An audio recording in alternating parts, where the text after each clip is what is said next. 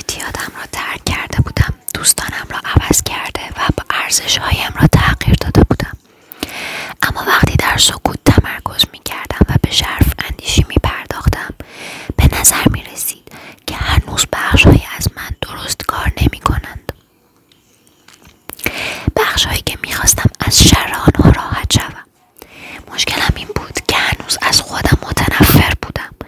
باور نکردنی به نظر می آید که شخصی 11 سال در جلسات گوناگون همچون گروه درمانی، همبستگی درمانی و 12 گام، هیپنوتیزم، طب سوزنی، تجربه تولد دوباره، بالا رفتن از کوه و همایش‌های تحول شرکت کند، روش‌های درمانی شرقی و صوفی را امتحان کند، صدها کتاب بخواند و به نوارهای ژرف اندیشی و تجسم گوش بدهد و هنوز بخشی از خودش متنفر باشد.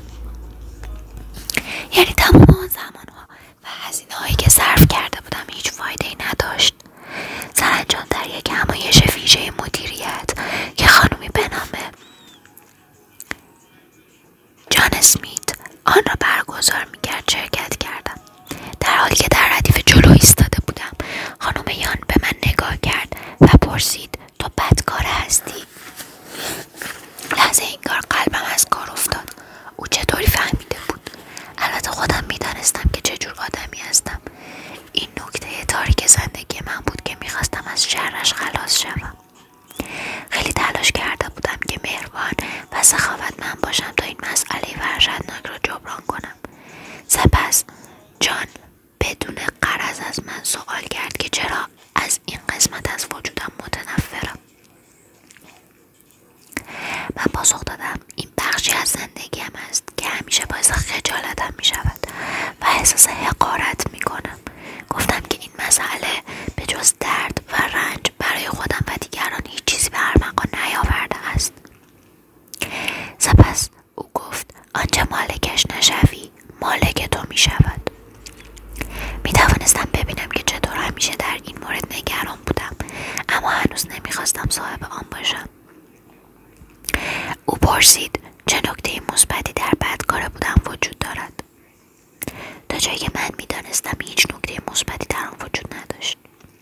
سپس او ادامه داد اگر تو در حال ساختمان سازی بودی و وسط کار بودجه‌ات تمام میشد و پیمانکار کارت را 7 عقب مینداخت، آن وقت چه کار میکردی؟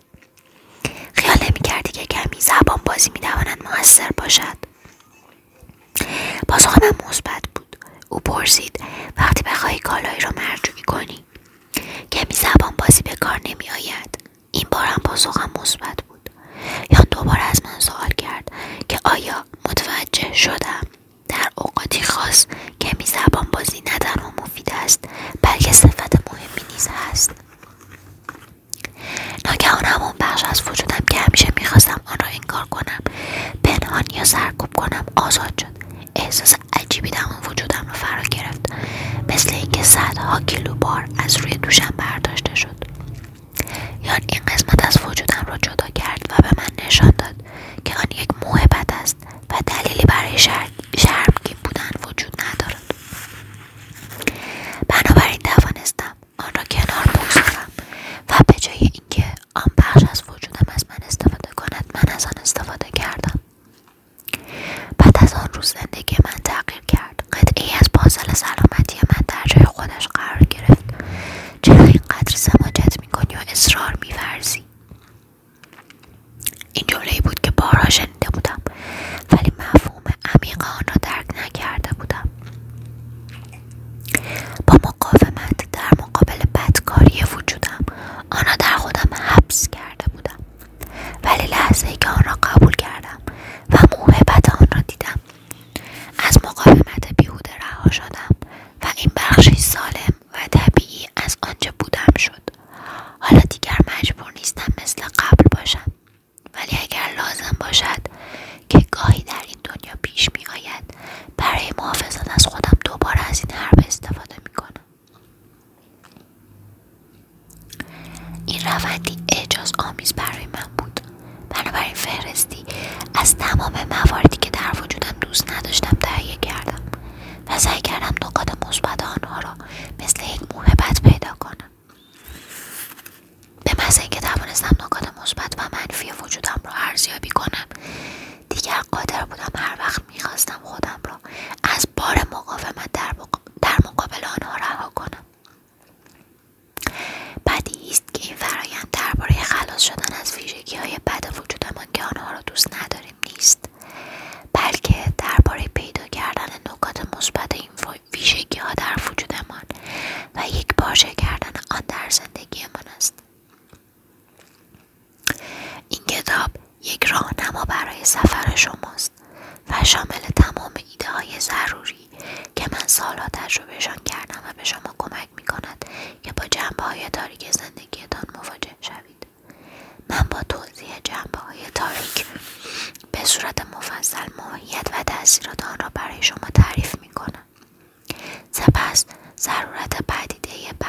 تاریک وجود و تلقین و انکار آن را بررسی می کنم و راه رها شدن از آن را به شما نشان می دهم. اگر نگرش کل هستی را به عنوان الگویی برای شناخت زندگی درونی و بیرونی در نظر بگیریم، می توانیم تمام آموخته هایمان را به کار بگیریم و خیلی سریع با قسمت تاریک وجودمان روبرو شویم. سپس سفر خود را آغاز می کنیم و مسئولیت تمام تاریکی های درونمان را به عهده می گیریم.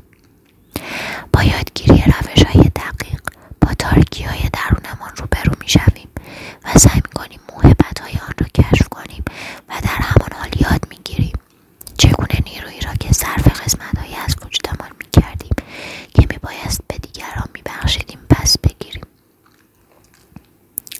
دست آخر راه های مختلف دوست داشتن و پروراندن خودمان را کشف می کنیم و به کمک ابزارهای عملی آرزوهامان را بیان و زندگی را ارزشمند بنا می کنیم.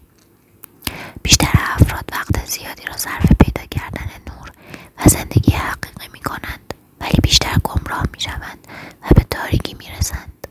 یونگ می گوید هیچ کس با تصور نور به نور حقیقی نمی رسد، ولی به کمک شناخت تاریکی ها می توان به روشنایی حقیقت دست پیدا کرد.